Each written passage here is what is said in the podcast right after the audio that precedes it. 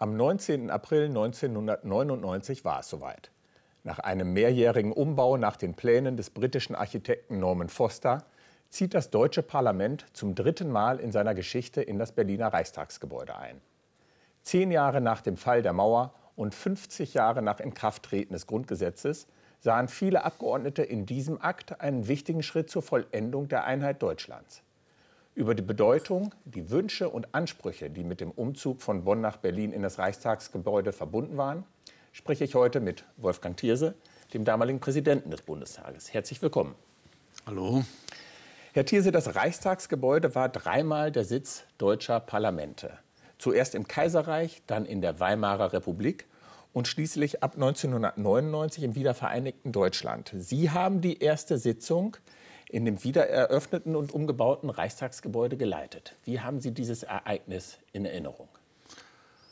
Also es hat mich schon sehr bewegt. Äh, schließlich äh, habe ich lange genug in Ostberlin gelebt, seit 1964, das Reichstagsgebäude immer gesehen, in der Nähe, aber es war unerreichbar, weil die Mauer dazwischen war. Und die Fahne, die deutsche Fahne, flatterte auf dem Reichstagsgebäude. Es war nicht erreichbar und jetzt ist es plötzlich da. Es ist das gemeinsame Parlament und ich, der Ex-DDR-Bürger und Ex-Ostberliner, ist der Präsident dieses Hauses. Das hat mich schon richtig berührt. Wir können ja mal einen kurzen Blick zurückwerfen. Wir haben in einem kurzen Film Auszüge aus Ihrer damaligen Rede vorbereitet, die wir uns jetzt einmal gemeinsam anschauen können, bitte.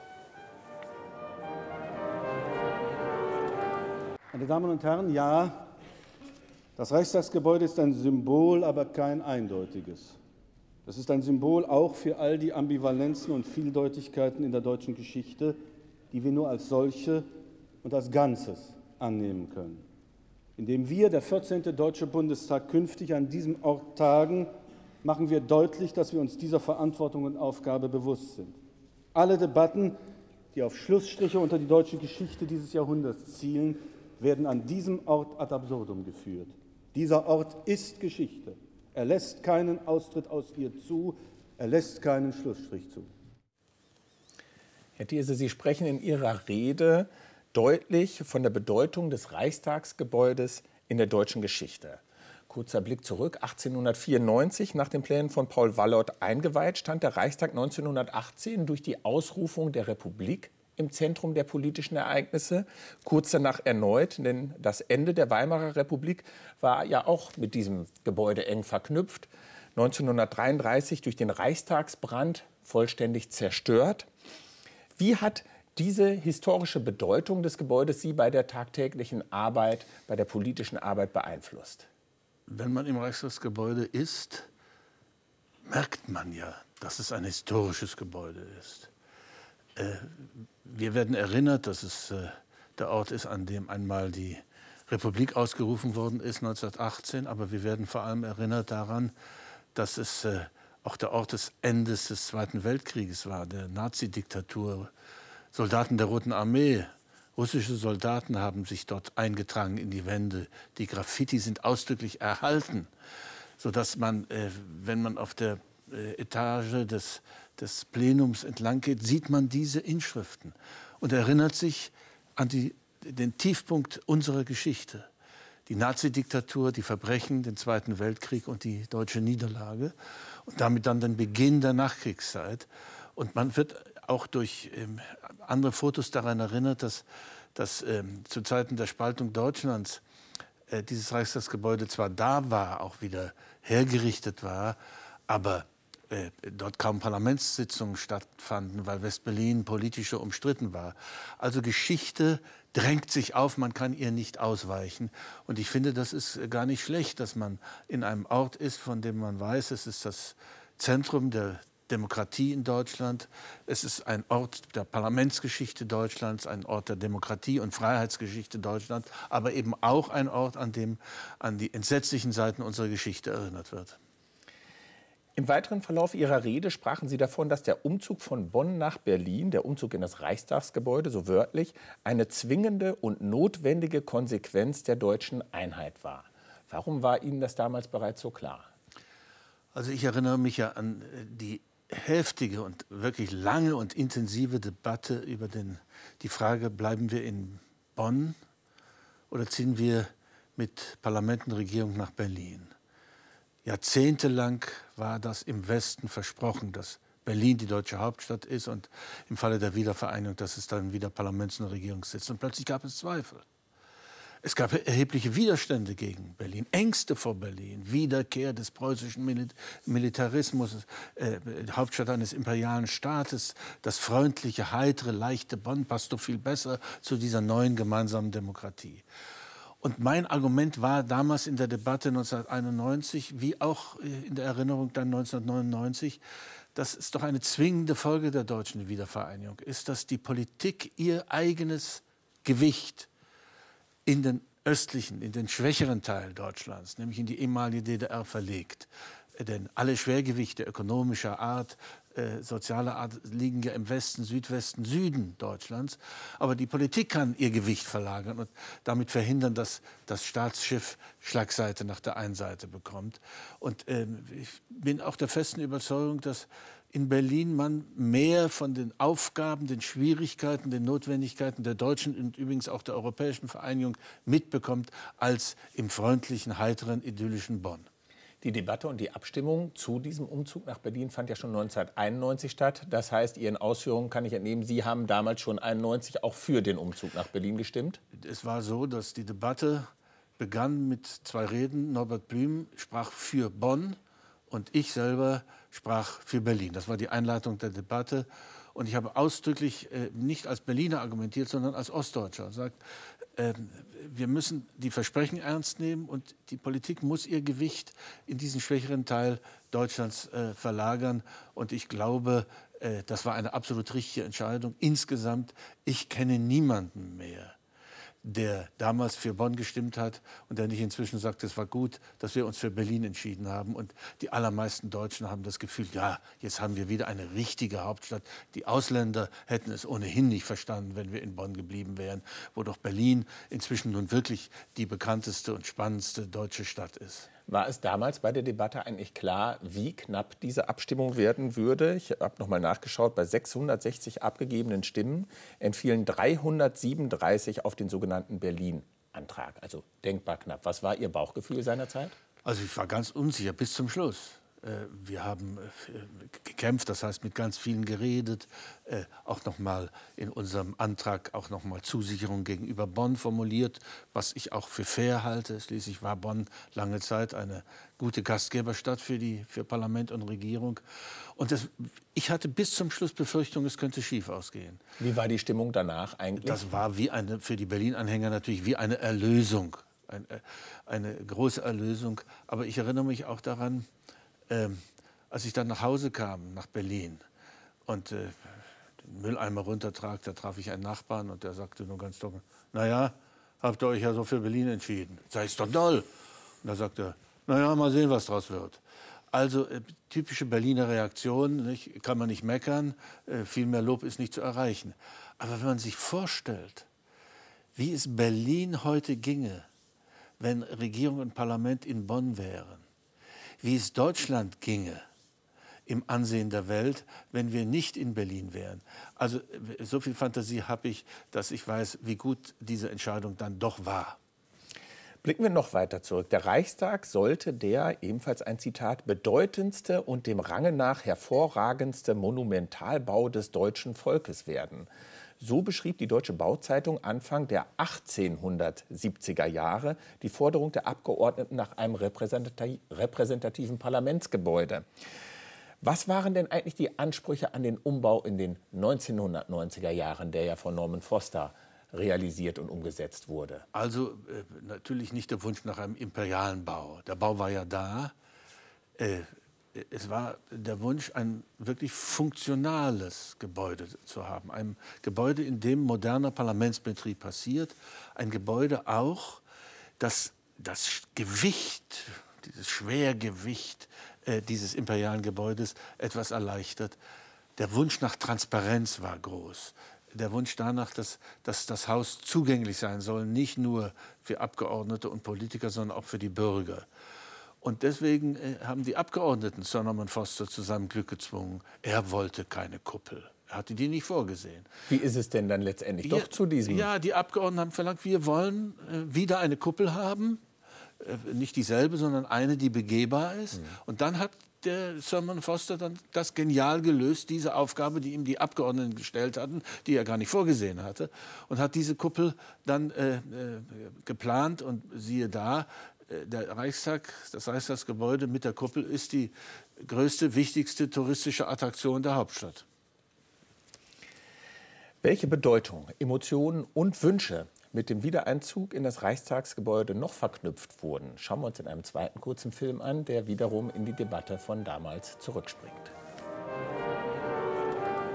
Der richtige Ort, weil so wie Bonn schließlich doch für den Westen der Republik steht, Berlin das vereinte Deutschland symbolisiert. Nicht nur für die Ostdeutschen macht es viel aus, dass Regierung und Parlament nicht mehr fern am Rhein, sondern relativ nahe bei Ihnen, nämlich hier an der Spree sind. Ja, wir sind der Deutsche Bundestag. Wir haben auch schon im Wasserwerk getagt. Und jetzt tagen wir im Reichstag. Und so lassen wir es gerade dabei. Nicht? Und wir schreiben es jedenfalls nicht vor.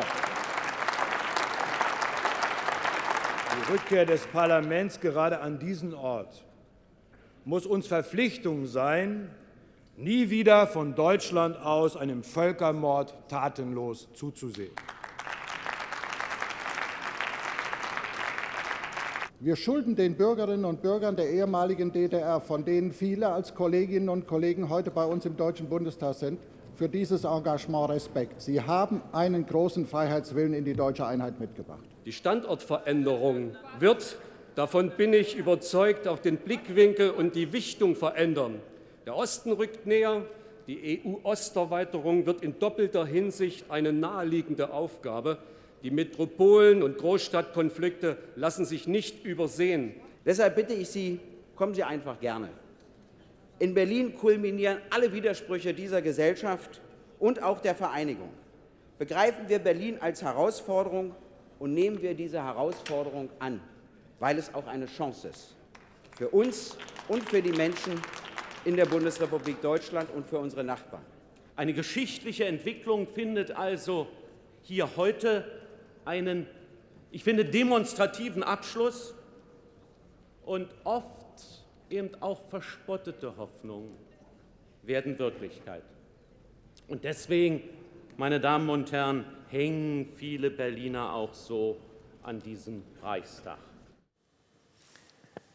Der damalige Fraktionsvorsitzende der CDU-CSU und heutige Bundestagspräsident Wolfgang Schäuble sprach in seiner Rede konsequent vom Reichstag im offiziellen Sprachgebrauch, und Sie haben eben auch schon beide Begriffe benutzt, ist aber vom Reichstagsgebäude die Rede.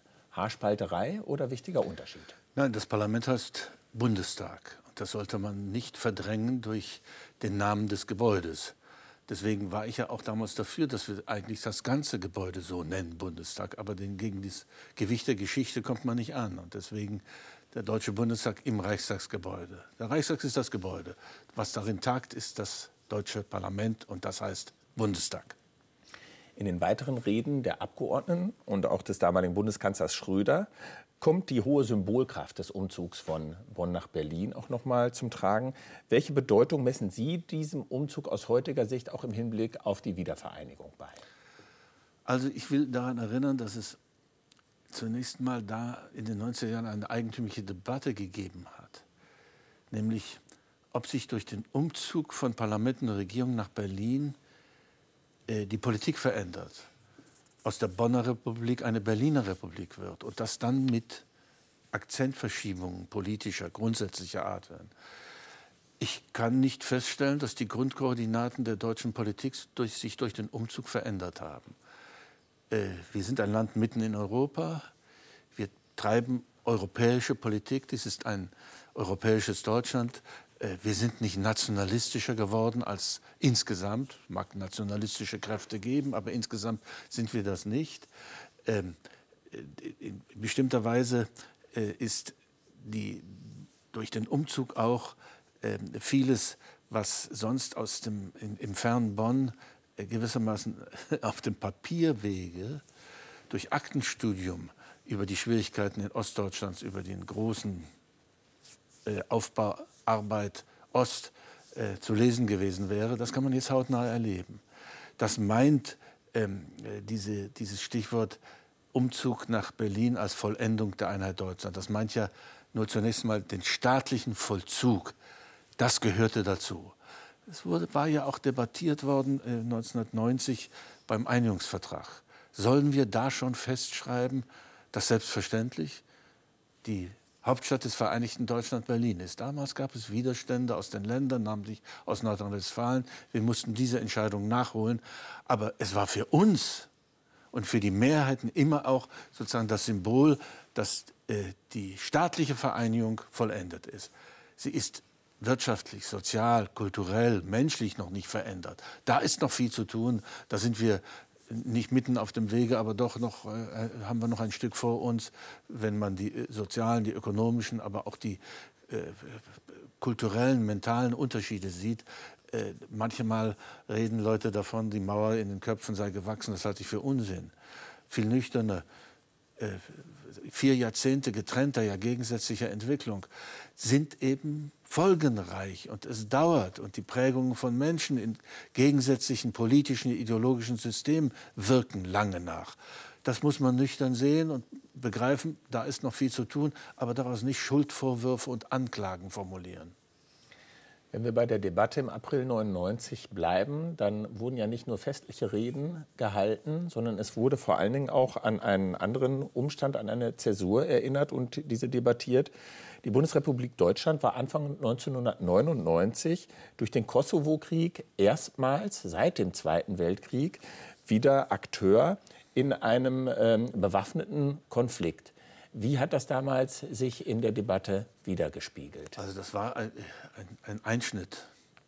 Bisher konnte Deutschland immer mit dem Hinweis auf die Verbrechen der Nazi-Wehrmacht, auf die moralischen Verpflichtungen, die aus, daraus in Deutschland entstehen, sagen, wir sind bereit, wirtschaftliche, finanzielle Hilfe zu leisten, solcher Art Solidarität.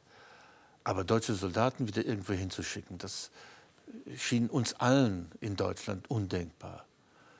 Und plötzlich gibt es in, auf dem Kontinent, in unserer Nachbarschaft, einen Bürgerkrieg.